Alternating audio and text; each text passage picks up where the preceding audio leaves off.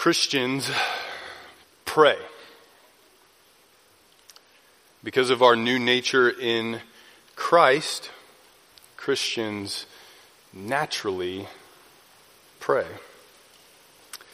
That isn't to say there aren't challenges to prayer, distractions within and without, the fleshly opposition of our indwelling sin to prayer, or the distractions of the world that impede us are very real, and I'm not making light of those.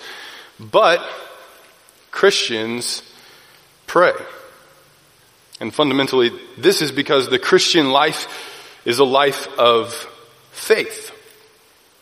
Christians are people who are marked by dependence. As we've been singing about even this morning, we are those who trust in God. We look to God. We walk, we live by faith and not by sight.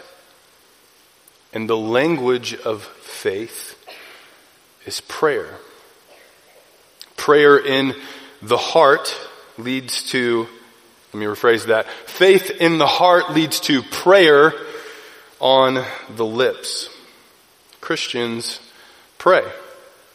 And yet again, we need help to pray. We need teaching, instruction on how to approach this delightful duty of prayer. If you were with us this past January, Brett walked us through the disciples' prayer in Matthew chapter 6 verses 9 through 13. In that passage, Jesus gives us a perfect pattern to follow for how we should pray. If you weren't here, you didn't get a chance to listen to that series, I would highly encourage you to, to go back and listen to that series instructing us on how we should pray. But in an effort to further inform our prayer life, uh, whenever the, the staff and the elders preach this year, throughout the year, we will be preaching on specific kinds of prayer and specific prayers that we find in the Bible like the one here in Philippians chapter 1. We're jumping into this first prayer here, and it could be categorized under the heading of intercession or intercessory prayer. Perhaps that's something you've heard before in maybe not so helpful ways, maybe in helpful ways, or, or maybe it's something new to you. But intercessory prayer at its fundamental level is simply praying for someone else. That's all intercessory prayer is. It's you praying on behalf of someone else. And in this series that we're going to be working through, we're going to look at a number of intercessory prayers throughout Paul's letters. We'll consider a few examples, some in Ephesians, Colossians, Romans, and this morning in Philippians, where Paul simply prays for his readers. He intercedes to God on their behalf. This is intercession. It is praying, pleading with God on behalf of someone else. Now, we know that we should do this. And I think as a church, we regularly do do this. We are regularly, almost constantly praying for one another.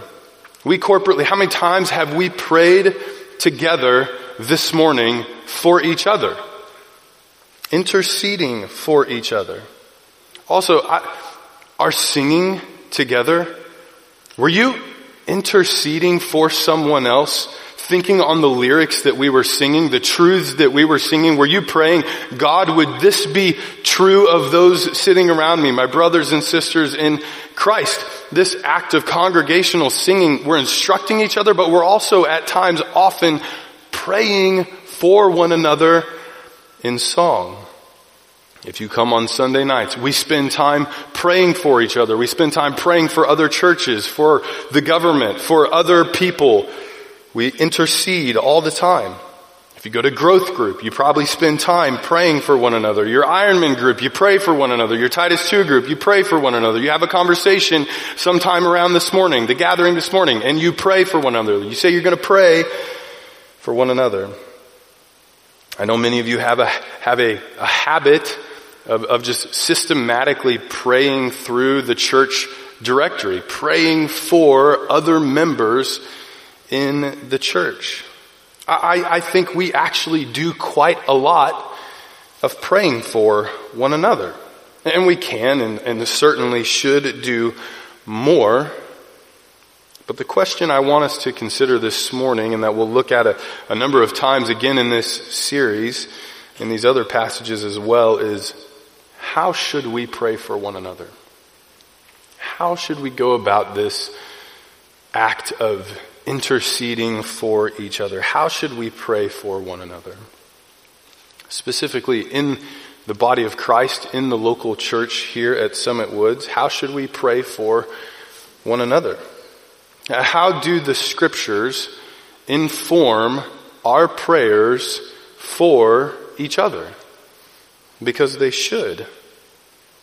Specifically this morning, how does Philippians 1, 9 through 11 inform and teach us about how we should be praying for each other?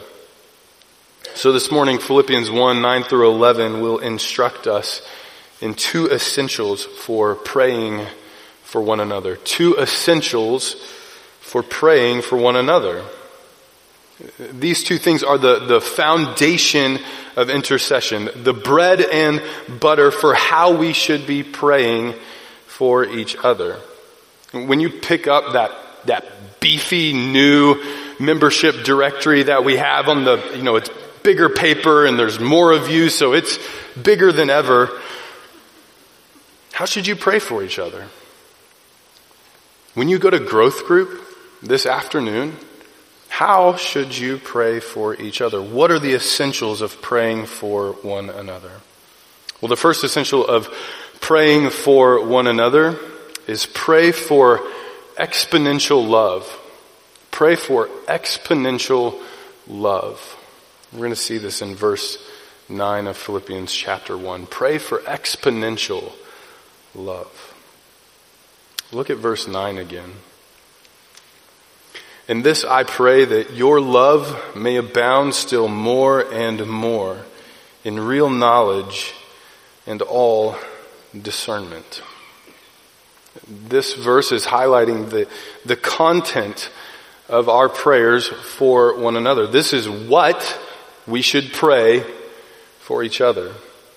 Yes, we, we, we can and we should pray for, you know, Aunt Sally's broken hip or, or our jobs or our homes or trials, sicknesses, things that we're going through that we're dealing with. But the more essential thing that we pray and the thing that undergirds and should flavor even those other practical requests is this prayer for exponential love. We should pray for one another that we will love more and more. The word here for love is a common New Testament word, and if you've been around the church for any period of time, you've likely heard of the word agape. That's this word here in Philippians 1 9. It is that self-giving, self-sacrificing, selfless love. It's the opposite of selfishness. Love, as one commentator says it, is placing a high value on another person. It's placing a high value on another person. And of course, Jesus' death on the cross is the supreme example of this kind of love. Romans 5 8, but God demonstrates his own love toward us in that while we were yet sinners, Christ died for us. The apostle John also defines love by the substitutionary wrath bearing death of Jesus. In 1 John 9 and 10, he says, By this the love of God was manifested in us, that God has sent his only begotten Son into the world so that we might live through him. In this is love, not that we loved God, but that he loved us and sent his son to be the propitiation, the wrath bearing substitute for our sins. This kind of selfless sacrifice for the spiritual well-being of someone else is true love. This kind of love finds its genesis in the character of God and His love for us. We only love because He first loved us. And yet we are instructed that we are to love God and that we are to love one another. This is how Jesus summarized our duty. When he was questioned by a scribe in Matthew 22, 36, the scribe asked, Teacher, which is the great commandment in the law? And Jesus said to him, You shall love the Lord your God with all your heart and with all your soul and with all your mind. This is the great and foremost commandment. The second is like it. You shall love your neighbor as yourself. On these two commandments depend the whole law and the prophets. This love for God is, it's an inclination of our being toward God and away from self. It's to regard God highly and affectionately. It's to value Him supremely so that we obey Him unswervingly. It's to be devoted to Him entirely so that we cling to Him and His Word faithfully. And this really also highlights the heart of all of our problems.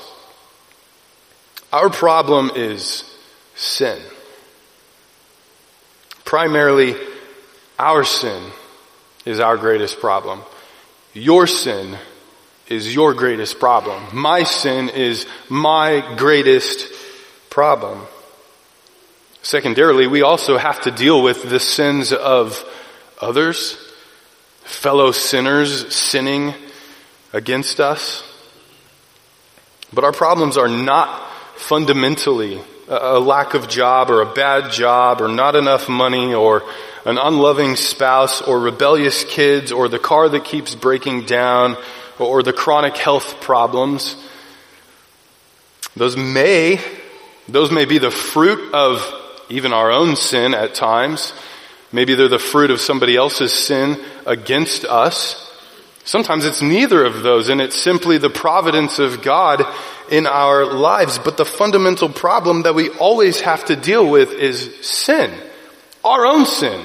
Even when people sin against us, our greatest concern is how am I responding? Am I responding in a sinful way? What about this providential circumstance that I didn't bring about? I didn't cause this. Nobody else is even sinning against me. This is just a hardship. How should I respond? It's an issue of sin. And sin is always a lack of love. Sin is always a lack of love. We sin because we do not love God as we should. We sin because we don't love God as we should. Consider why do you lust? Why do you lust? Because you love yourself.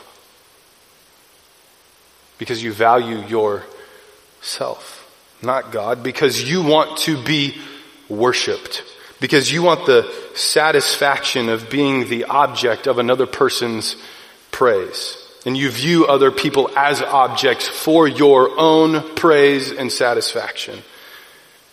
It's because you don't value God and His praise more than yourself and your praise.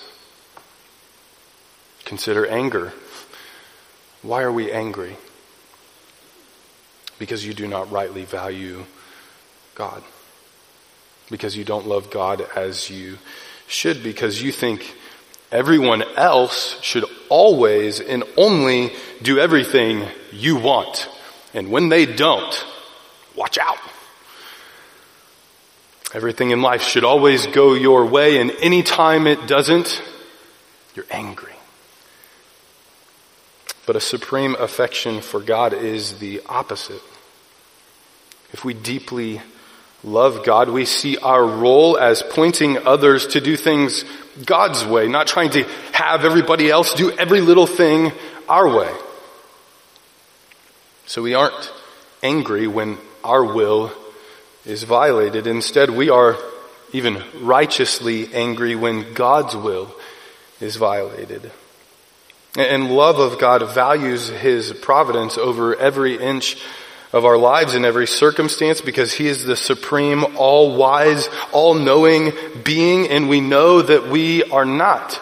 So when circumstances come our way that are displeasing to us, that would make us angry, if we supremely value God, we recognize even in those circumstances, God is to be praised. I should be content. God knows what He's doing.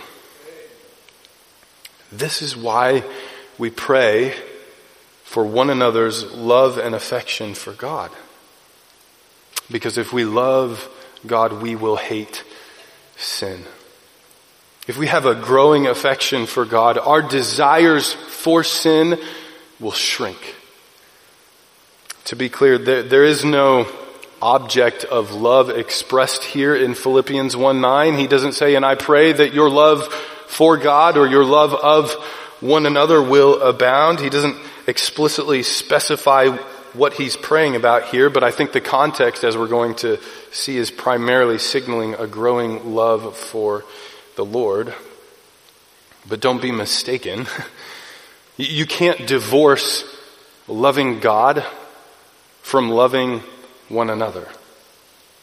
A growing love for God will necessarily grow our love for one another.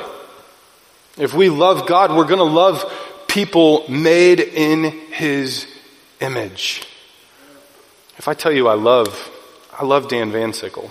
If I, if I tell you that, but then you come over to my house and you go down in my basement and on my wall there's this big picture of Dan.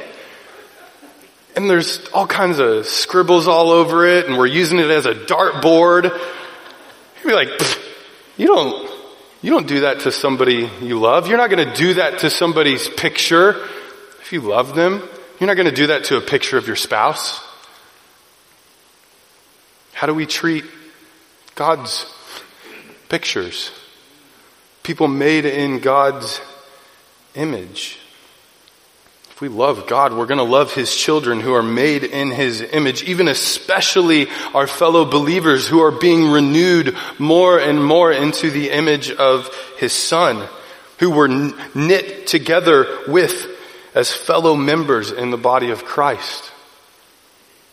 But Paul here, he doesn't just pray that they would simply uh, get this kind of love as if they don't have it or they're somehow lacking in love and so this prayer is kind of like an underhanded rebuke. No, uh, that's not what he's doing here. He prays that the love they have would abound.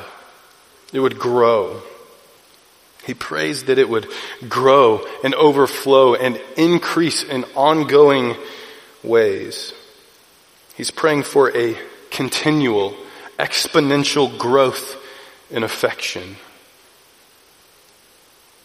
He's praying that it would continually increase more and more. This is actually the only time in the New Testament those two more and more, that phrase is used. It's only used here. He's praying that their love would grow in greater and greater and abound more and more and higher and higher degrees of love and affection. That's why I described it as, as exponential not simply a, a plodding kind of growth, but an exponential growth. It's not a snail's pace that he's praying for. He's not praying in small ways here. It's an overflowing, abounding, rapidly growing love. In the words of one commentator, Paul uses an accumulation of words to denote superabundance. A superabundance of love is what he's praying for. That's what we should pray for each other. A superabundance of affection. But Paul qualifies and, and, and specifies the sphere of this love. What is the domain of love that he wants it to abound within? It's a love that is abounding more and more, he specifies, in real knowledge and all discernment. Now the word for real knowledge, epignosis, is, It's relational, intimate knowledge of a person based on a precise and correct knowledge of the person. It's an intimate knowledge based on a precise and correct knowledge of the person. It's this deep relationship because you rightly know who this person is and you love them because of who they are. It's most often used in the New Testament and especially in the captivity epistles to speak of a knowledge of God or Jesus Christ. A deep, relational, intimate knowledge of God based on a correct understanding of who He is. In Ephesians 1:17 this word is used to speak of knowledge of the Father. Ephesians 4:13 it's the knowledge of the Son of God. Colossians 1:9 it's the knowledge of his will. Colossians 1:10 it's the knowledge of God. Colossians 2:2 it's the knowledge of God's mystery. Paul has something very specific in mind when he's talking about real knowledge here and love growing within this sphere of this true knowledge of God. This leads one Greek scholar to conclude, he says, usually epignosis is closely connected with the knowledge of Christ in conformity to his likeness, which in turn is the substance of God's self-revelation. More at length, another commentator, he says, Paul's view of knowledge was largely determined by the Old Testament. To know God meant to be in a close personal relationship with Him because He had made Himself known. There was the element of an obedient and grateful acknowledgement of His deeds on behalf of His people. The knowledge of God began with a fear of Him, was linked with His demands, and often was described as knowing His will. In the Old Testament, as well as in the writings of Paul, knowledge was not a fixed quantum, but rather something that developed in the life of people as they were obedient. At Philippians 1 9, epignosis, he says, has neither a definite article nor an object, but it is to be understood in the comprehensive sense of knowing God through Christ in an intimate way. So this prayer for exponential love in the sphere of knowledge, it's a prayer for a growing love in the context of a deep, intimate relationship based on a correct and biblical understanding and knowledge of God. It's a prayer that people would grow in their affection for God based on a biblical and personal knowledge of God.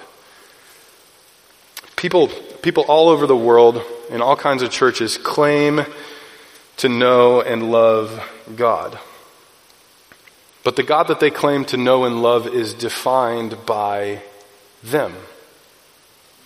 They may claim it's a personal relationship with God, but what God? What God? Who determines, who defines who that God is? What God do they actually know? Is it a God of their own making after their own likeness? People say things like, well, my God would never want me to be unhappy, so he's okay with my sinful sexual choices. My Jesus wouldn't send people to hell. Well, then your God is not God. And your Jesus is not Jesus. This is idolatry. It's loving a God who is no God at all, but is rather a reflection of one's self. We don't want affection divorced from a proper understanding of who God actually is. Otherwise, it's simply idolatry. Nor do we want knowledge of God separated from affection for God. This is simply intellectualism. But most of the time when, when love is spoken of, even a love of God and a love of each other, it's, it's spoken of and encouraged in our culture and even in churches, what's meant is unquestioning affirmation. Well, that church is a loving church because they're an affirming church. Affirm me in my choices. That's love. Don't tell me I'm wrong. Don't pry into my life. Don't try to understand who I am. Don't try to help me with my problems. Don't say what I'm doing is sin. That's, that's unloving. But would a doctor be very loving if he always told everyone that they were perfectly healthy? Don't change anything. Don't, don't take any medicine. Don't treat the disease that's eating away at your body. It's not a loving doctor. But that's what unquestioning affirmation does to the souls of people.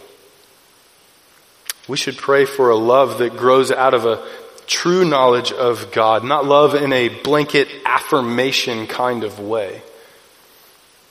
We pray for one another to, to love the true God more. And this qualifier in, in verse 9 here, this abounding love in true knowledge, it's really a guardrail that keeps us from going down this road of blanket affirmation or the road of idolatry. Our prayer then is that we would love the true God because we know Him and know Him truly as He has revealed Himself in His Word. So pray for one another. Pray for one another that as we encounter God in His Word, that He is loved more and more for who He truly is as He has revealed Himself in His Word. Pray that hearts would be inclined towards the God of the Bible, not a God of our own making. Pray that we would not love our version of God. Pray that we would selflessly pursue God and value Jesus more than anything else. But there's another qualifier here in verse 9. He prays that their love would abound in real knowledge and all discernment. Discernment is a, a really good translation here. The word means perceiving, knowing, judging between what is right and wrong, what is moral and what is immoral. So a growing affection for God in the sphere of discernment, it, it tunes our heart to love what God loves and to hate what God hates. That's what we're praying for when we pray in this way. That's what we pray for each other. An ever increasing affection for God that deepens and increases as the true God is known through His Word and that as God is known, our ability to discern right from wrong and our inclination toward what is right and away from what is wrong grows. That's what we pray for one another. What would this look like what, what would this look like if this were lived out in the congregation? This kind of love. Well, I think Paul spends some significant time spelling that out in the rest of this letter. Look down at verse 12 of chapter 1. He says, Now I want you to know, brethren, that my circumstances have turned out for the greater progress of the gospel, so that my imprisonment in the cause of Christ has become well known throughout the whole Praetorian Guard and to everyone else, and that most of the brethren, trusting in the Lord, because of my imprisonment, have far more courage to speak the word of God without fear. Some, to be sure, are preaching Christ even from envy and strife, but some also from goodwill. The latter do it out of love, knowing that I am appointed for the defense of the gospel. The former proclaim Christ out of selfish ambition rather than from pure motives, thinking to cause me distress in my imprisonment. What then? Only that in every way, whether in pretense or in truth, or in truth, Christ is proclaimed, and in this I rejoice. That's what love looks like. Bold, courageous, fearless proclamation of the gospel. That's what love looks like. Or look down to verse 27 of chapter 1. He instructs them, only conduct yourselves in a manner worthy of the gospel of Christ, so that whether I come and see you or remain absent, I will hear of you that you're standing firm in one spirit, with one mind, striving together for the faith of the gospel, in no way alarmed by your opponents, which is a sign of destruction for them, but of salvation for you, and that too from God. For to you it has been granted for Christ's sake not only to believe in him, but also to suffer for his name's sake, experiencing the same conflict which you saw in me and now hear to be in me. Therefore, if there is any, any encouragement in Christ, if there is any consolation of love, if there's any fellowship of the Spirit, if any affection and compassion, make my joy complete by being of the same mind, maintaining the same love, united in spirit, intent on one purpose. Do nothing from selfishness or empty conceit, but with humility of mind regard one another as more important than yourselves. Do not merely look out for your own personal interests, but also for the interests of others. That's what love looks like. That's what a loving congregation looks like. We stand firm, united together on the truth of the gospel, striving side by side, suffering together. Not doing anything out of selfish ambition, but in humility, seeking to serve one another. Because that's the example of Christ, he goes on to say in the rest of Philippians 2.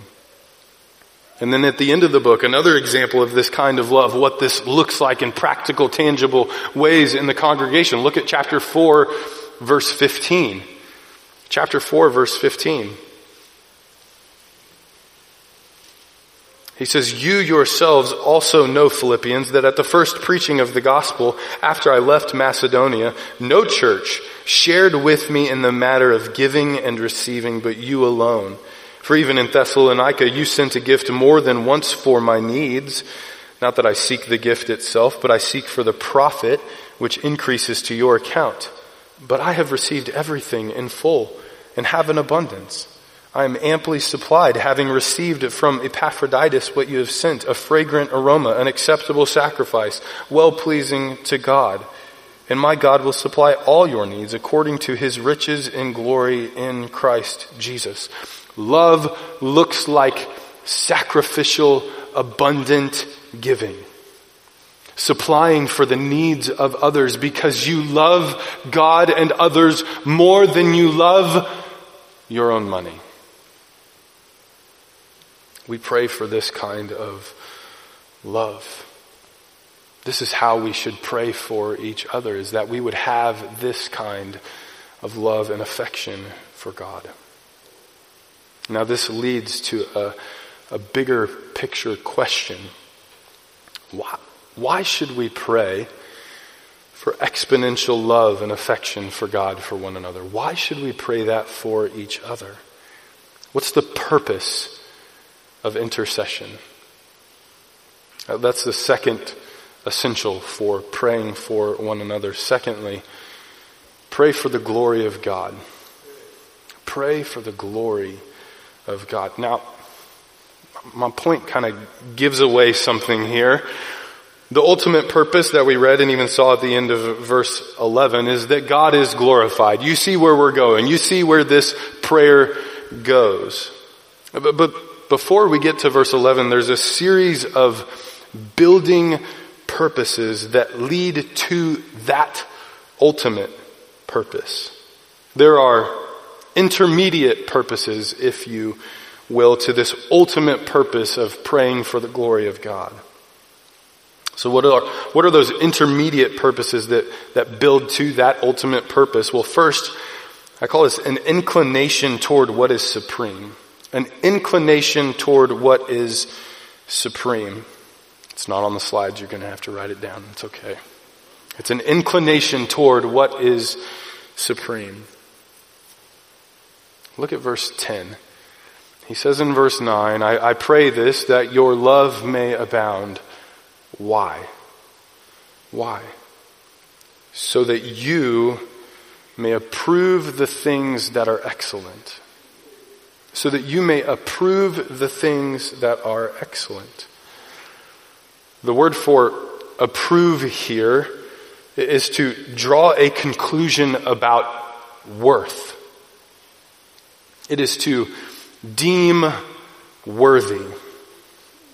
In the ancient world, this was used to describe money that was approved after being tested by the standard, by the proof. It was approved. It was worthy of its value. It was genuine. You think about if, if you're trying to discern whether this hundred dollar bill is counterfeit and you have another one that you know is true and real and it's you compare the, the fake one or the, the questionable one, you, you test it, you compare it with another hundred dollar bill that is true. Now, if it's counterfeit, it's worthless.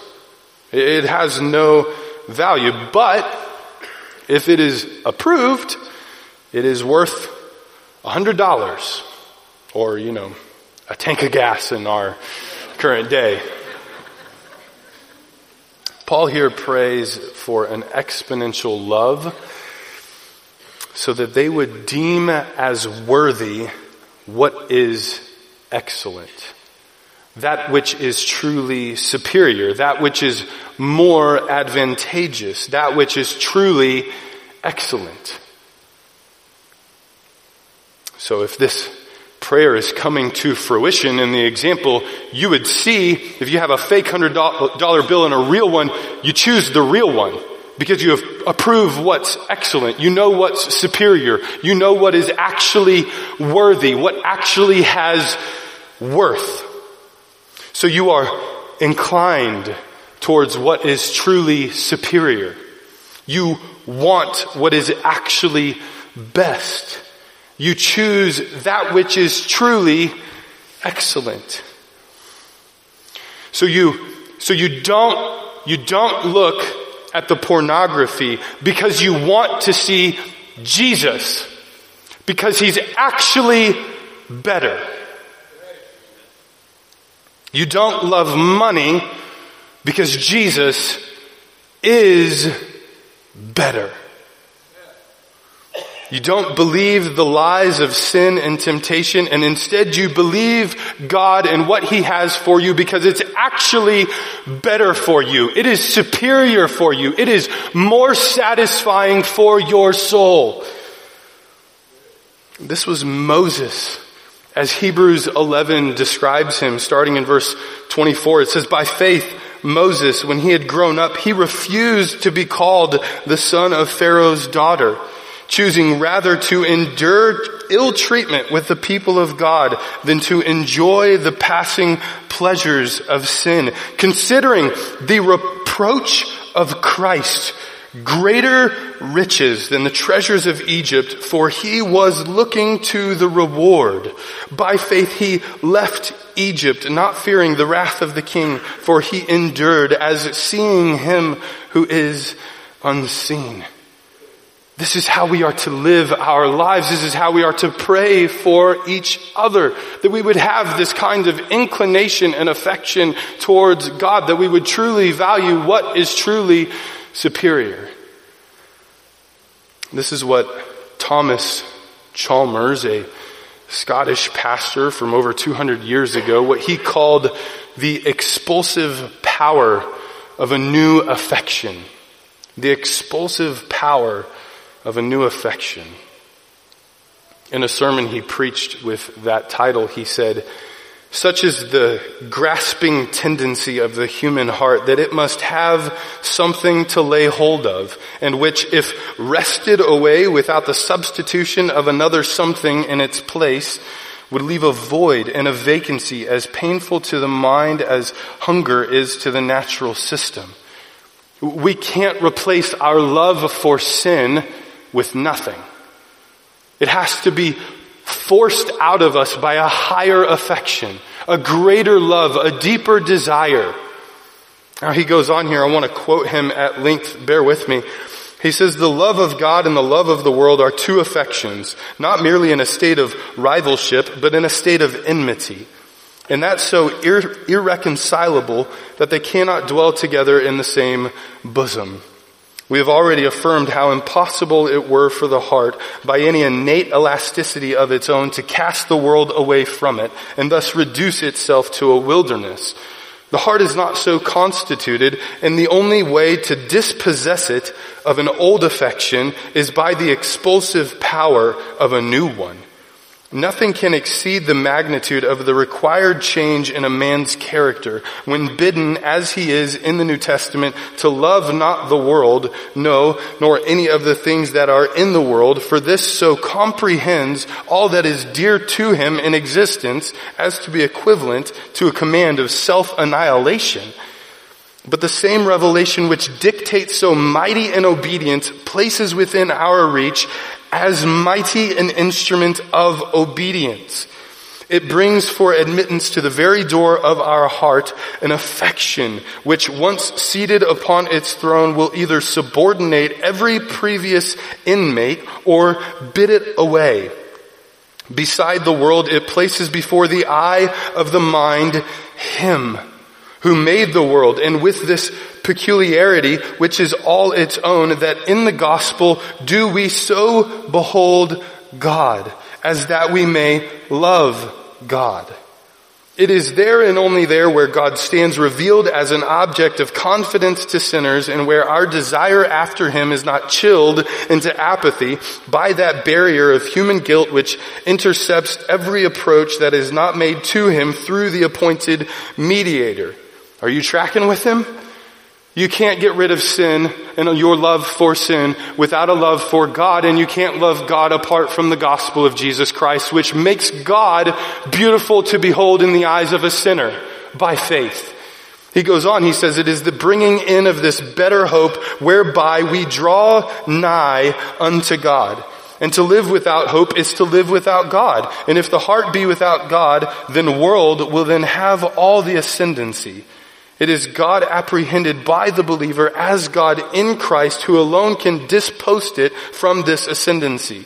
It is when he stands dismantled of the terrors which belong to him as an offended lawgiver and when we are enabled by faith, which is his own gift, to see his glory in the face of Jesus Christ and to hear his beseeching voice as it protests goodwill to men and entreats the return of all who will to a full pardon and a gracious acceptance. It is then that a love paramount to the love of the world and at length expulsive of it first arises in the regenerated heart. It is when released from the spirit of bondage with which love cannot dwell and when admitted into the number of God's children through the faith that is in Christ Jesus, the spirit of adoption is poured upon us. It is then that the heart brought under the mastery of one great and predominant affection is delivered from the tyranny of its former desires in the only way in which deliverance is possible. And that faith which is revealed to us from heaven as indispensable to a sinner's justification in the sight of God is also the instrument of the greatest and of all moral and spiritual achievements on a nature dead to the influence and beyond the reach of every other application. You won't hate your sin if you don't love God. Paul exemplifies this even later in Philippians. Look at Philippians chapter 3 verse 7. He says, but whatever things were gained to me, those things I have counted as loss for the sake of Christ. More than that, I count all things to be loss in view of the surpassing value of knowing Christ Jesus my Lord, for whom I have suffered the loss of all things and count them but rubbish so that I may gain Christ and may be found in him, not having a righteousness of my own derived from the law, but that which is through faith in Christ, the righteousness which comes from God on the basis of faith, that I may know him in the power of his resurrection, in the fellowship of his sufferings, being conformed to his death, in order that I may attain to the resurrection from the dead. Nothing matters when compared to Jesus. Everything is loss compared to knowing Jesus Christ. Our love for sin and the things of this world will never be removed unless they are replaced. That's why we pray this way. That's why we pray for exponential love for one another. So we approve what is really worthy. So we're inclined toward what is truly superior. So our love for sin is driven out and replaced with a love for God. And this inclination toward what is supreme leads to another intermediate purpose, namely a pure perseverance. A pure perseverance. We pray for exponential love so that we may approve the things that are excellent. Why? What's the next step? What's the next block? In order to be sincere and blameless until the day of Christ. Uh, that word until here denotes an, an extension in time. It's up to which point something continues, namely being pure and blameless, he says. So approving the things that are excellent or an inclination toward what is supreme leads to a sincere or pure and blameless way of life that perseveres to the end. An inclination towards what is supreme, the expulsive power of an affection for God is necessary for perseverance so we're not drawn away and enticed and walk away from our first love. It's necessary for persevering in living in a pure and blameless way. This is a way of life that is without hidden motives or pretense. It's pure, it's sincere, it's wholly devoted to God, it's undefiled. It's also blameless, he says. It's not a way of life that is stumbling or that gives offense. There's no offense that sticks to this kind of life. What's rather interesting here is that if you look back up at verse 6 in chapter 1, Paul says, this is already going to happen. He knows this is going to happen. This kind of perseverance to the end. In chapter 1 verse 6, he says, I'm confident of this very thing, that he who began a good work in you will perfect it until the day of Christ. God's going to do this. He knows God is going to do this in them, and yet he prays it for them. That should instruct us. And not only that, he prays it for them, and then he tells them to do it. he knows it's going to happen. He prays for them to do it, and he tells them they actually need to do it. Look at Philippians chapter 2, verse, starting in verse 12. He calls them to this here in chapter 2 verse 12. He says, So then, my beloved, just as you have always obeyed, not as in my presence only, but now much more in my absence, work out your salvation with fear and trembling. For it is God who is at work in you, both to will and to work for his good pleasure. Do all things without grumbling or disputing, so that you will prove yourselves to be blameless and innocent, children of God, above reproach in the midst of a crooked and perverse generation, among whom you appear as lights in the world, holding fast to the word of life, so that in the day of Christ I will have reason to glory because I did not run in vain nor toil in vain. So he knows it's going to happen. He prays for it to happen and then they make it happen. They do it. If we're to persevere until the day of Christ in purity and blamelessness, we must have an inclination toward what is supreme so that we don't stumble over what is not supreme. And so we are confident God will do it. We pray for it. We pray for it for each other. And that's actually the means that God uses to keep us. We need to pray this for one another so that we don't walk away so that we persevere. That's where Paul goes, even following that section talking about the surpassing value of knowing Christ. He talks about his own pursuit of this in chapter 3 verse 12. He says, not that I have already obtained it or have already become perfect, but I press on so that I may lay hold of that for which also I was laid hold of by Christ Jesus. Brethren, I do not regard myself as having laid hold of it yet, but one thing I do, forgetting what lies behind and reaching forward to what lies ahead, I press on toward the goal for the prize of the upward call of God in Christ Jesus. Let us therefore, as many as are perfect, have this attitude. And if in anything you have a different attitude, God will reveal that also to you. However, let us keep living by that same standard to which we have attained.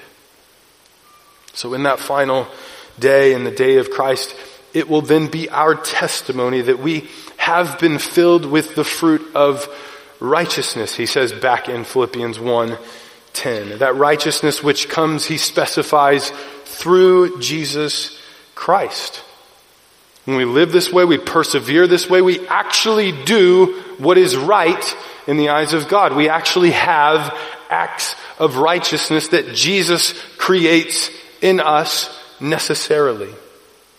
If we have an abounding love for God that leads to approving the things that are excellent so that we persevere in purity and blamelessness, we are actually going to do good and righteous deeds.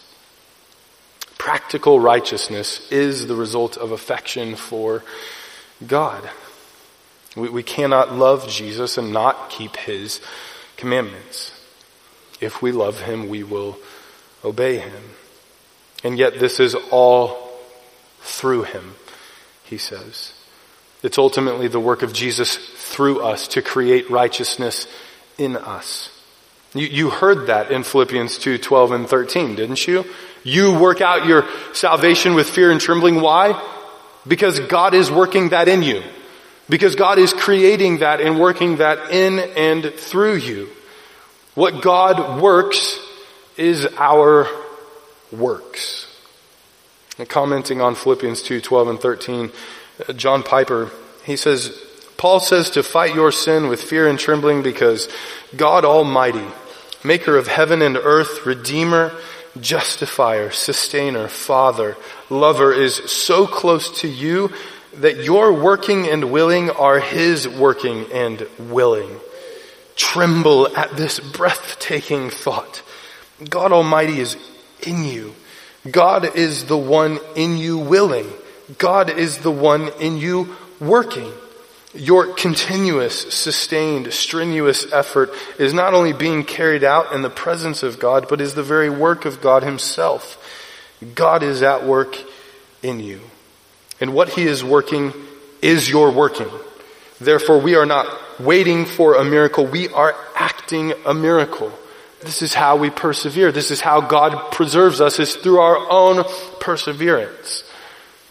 In short, John Owen, he notes, we cannot perform our duty without the grace of God, nor does God give his grace for any other purpose than that we may perform our duty.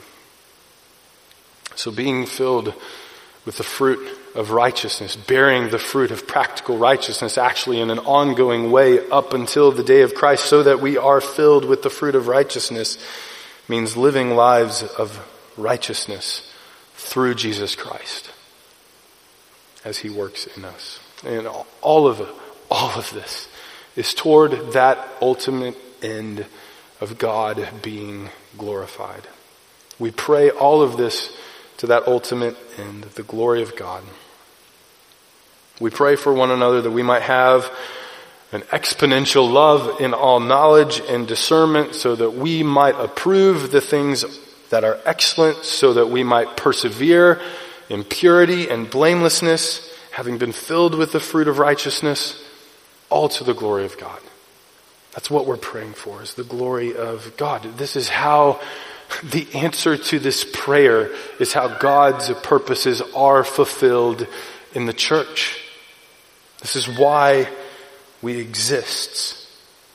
The church is the vehicle of God's glory. This is highlighted in, in, Paul's prayer to the Ephesians in Ephesians chapter 3 verse 20. He says at the end of, of that prayer there, he says, Now to him who is able to do far more abundantly beyond all that we ask or think, according to the power that works within us, to him be the glory in the church and in Christ Jesus to all generations forever and ever. Amen. The local church is the body of Christ. We are His representatives here on the earth. We collectively are indwelt by His Spirit to display Him to the world so that He's glorified in and through us. We exist for the glory of God. So we pray in this way for the glory of God, for His honor, for His admiration, for His approval, for His recognition, for His fame. Don't you see how all of this, all of these things that we're praying for one another are supremely glorifying to God? When we're faced with temptation and we want to sin, we're enticed by sin, it is glorifying to God when although we, we want that, we in our sin may want that sin, we want God more. We have a deeper inclination that leads us to obedience, to choose what is right, because we actually believe God, that He is superior. That is glorifying to God. So if we want the glory of God, if we truly want God to be glorified, what should you do? Pray this for each other. Pray in this way for each other. And if we start praying in this way for one another, th- there's going to be this compounding effect within the body. It's going to compound on itself because a prayer for love leads to love, which leads to more prayer for more love. Paul's prayer for the Philippians here in verses 9 through 11 is connected with his affection and love for the Philippians. That's why there's an and at the beginning of verse 9. You thought I was skipping that word. We're going to get it. That's why there's an and here. Look back at verse 8. He says, For God is my witness, how I long for you all with the affection of Christ Jesus, and this I pray I, I have this affection for you. It's the very affection of Christ. So I pray in this way. So Paul's love for them led to him praying for their love. So if their love is growing, they will in turn pray like he prayed here. John MacArthur saw this connection in his commentary on Philippians 1 9. He says, Prayer is much more than a duty. Prayer is a compulsion for the spiritually mature Christian. Fervent prayer does not arise from a mere sense of duty, but from a deep inner desire. It does not flow from external requirement, but from internal passion. The deepest longings of the spirit filled heart for the honor of God and the blessing of men find their natural expression in prayer. The measure of a person's spiritual maturity is not how well he or she conforms externally to the command to pray. The issue is how internally constrained that person is to pray by a strong love for God and others. He says the truest longings of the heart will come out in prayer. A selfish and superficial heart focused primarily on personal problems, struggles, and interests will produce selfish and superficial prayers. A heart focused on the glory of the Lord and his people will produce prayers focused on God's glory and others' needs. A strong sense of duty cannot compensate for a cold heart or produce fervent prayer. We need to love this way. And if we're going to love this way, we need to pray for each other in this way. And as we pray for each other in this way, we'll love in this way. God accomplishes this work in us through our prayers for one another, for exponential love and for God's glory. This is how we should pray for each other. Let's pray. God, we pray that you would be glorified in us. We pray that we would accurately reflect your character. We pray that we would love you in an abounding and overflowing way. That we would have such an affection for you that our eyes are turned towards you. That we would see you as better. That we would see your will for us as superior. We pray that we would live lives of holiness and perseverance and purity Lord, we want you to be glorified. We want your glory. So we pray that you would be glorified in us. Help us, we pray. In Jesus' name, amen.